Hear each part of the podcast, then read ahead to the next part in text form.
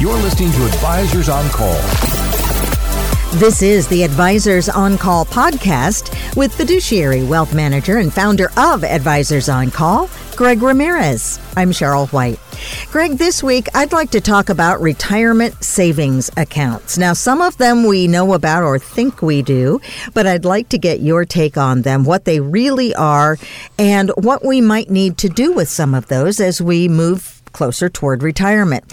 So let's start with a 401k because I think most of us have had one or have one right now. What a 401k is, folks, is basically it allows you to put away money when you're employed and you can take money on a tax deferred basis, pre tax dollars. So let's say, for example, you make $50,000 a year and you're going to put away, let's say, 10%. So 10% of 5,000 50,000 is $5,000. That money will be taken away from your gross amount of income. So instead of making 50, now you're making 45 because that 5,000 goes into your 401k plan.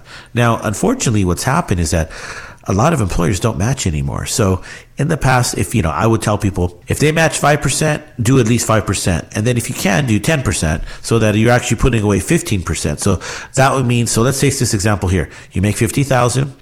You're putting away 10%, that's 5,000. The company is matching you 5%, that's an additional 2,500. That's $7,500 that you're saving per year. Now, the beauty of having a 401k plan is that as it's building, it allows you to invest in, you know, there's at least about 10 to 20 sub accounts. And those accounts are unfortunately all that you get to use within your 401k plan because that's whatever the administrator does for the company that you work for. They allow you to have certain options of, of investment strategies. Another advantage of a 401k plan is that you have a loan provision. So you can borrow up to $50,000 and that's the maximum that you can borrow out of a 401k plan is $50,000.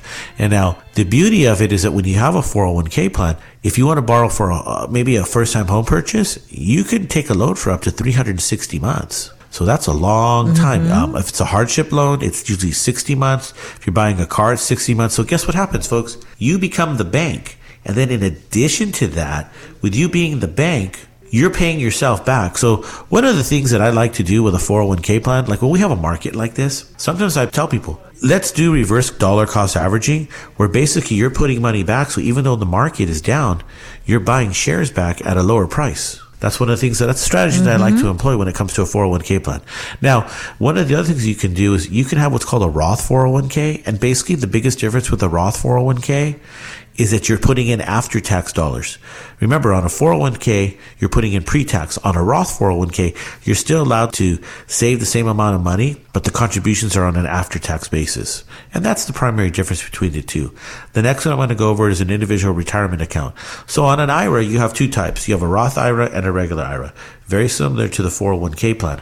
However, with a regular IRA, if you're under 50 years old, you can put away $6,500 a year. So for some of you that don't have access to a 401k plan, what that means is that that $6,500, you can get a tax deduction off of your gross income if you have an IRA that you're putting into. Now, if you're over 50, you get a called a catch-up provision of $1,000. So that means you can put $7,500 into a regular IRA.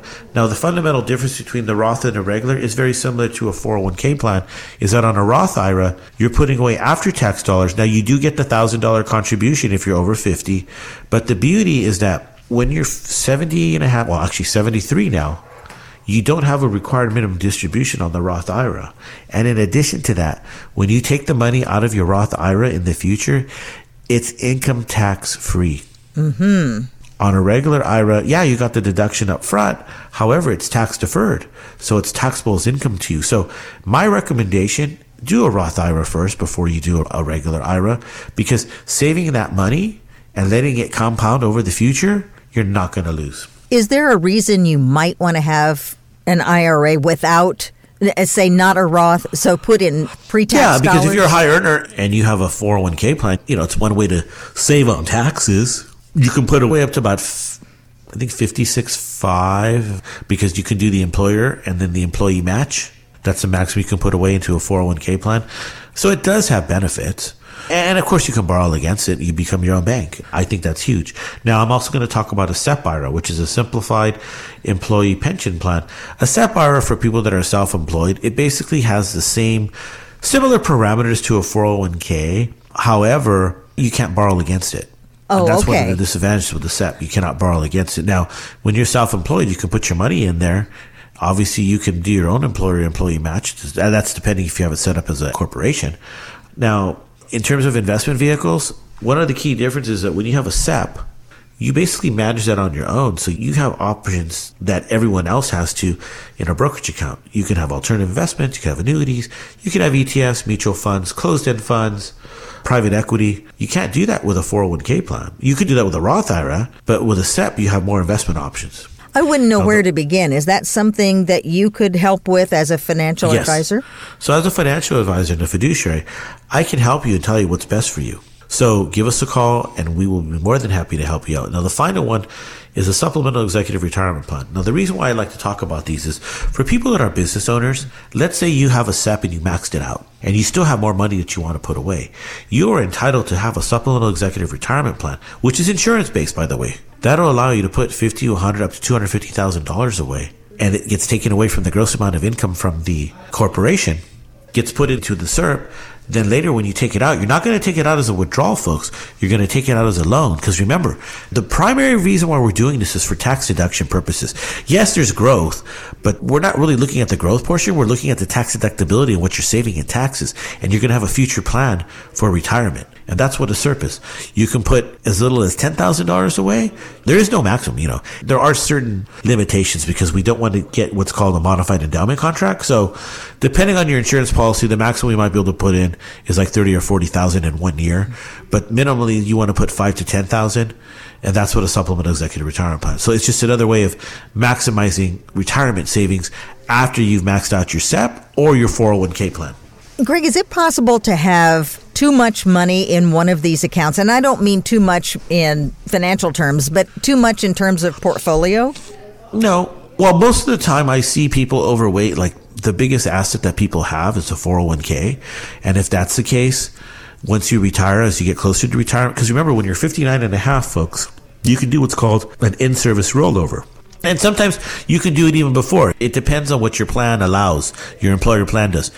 You can do an in-service rollover. When that rollover is in service, you can take it and put it wherever you want to invest it. That will allow you to diversify your portfolio because remember, you only have 10 or 20 sub accounts. Usually that's about the average in a 401k. I've never seen 50 sub accounts. You want to have that diversification so that way you don't have all your eggs in one basket. Doing that rollover will allow you to do that and to change the investments that you have. Thanks, Greg. Some great information today about retirement savings accounts. And we invite you to check out all our podcasts with information on helping you make the most of your money and build a successful retirement so you can live the retirement that you're planning for, that you want to live. Greg Ramirez has been helping Southern California families do just that for 25 years. We can be found also every Saturday morning at 10 a.m. on AM 790 KABC. Hope to have you along next Saturday. We know life is busy, but anytime you have a question about your retirement, drop us a message online at advisorsoncall.com. Investment advisory services are offered through Greg Ramirez at Advisors on Call, a state registered investment advisor. Advisors on Call in this radio station are not affiliated. The investment ideas and financial vehicles discussed here should not be considered personalized investment advice, nor are these recommendations to buy or sell any particular investment or product. And the information you hear should not be considered tax or legal advice. Individuals should first consult with competent tax, legal, accounting, and other professionals regarding the applicability and suitability of any investment ideas. Certain investment ideas contain substantial risk, are illiquid, and may only be appropriate for accredited investors. Past performance is not a guarantee of future results. All investments will fluctuate and when redeemed may be worth less than when originally invested. Any comments regarding safe and secure investments and guaranteed income streams refer only to fixed insurance products. They do not refer in any way to securities or investment advisory products. Fixed insurance and annuity product guarantees are subject to the claims paying ability of the issuing company. None are offered or sold through Greg Ramirez at Advisors on Call. Comments regarding a particular client's experience may or may not be the same as another client's experience. Do not guarantee future investment success and should not be indicative that any client or prospective client will experience the same or a higher level of investment performance.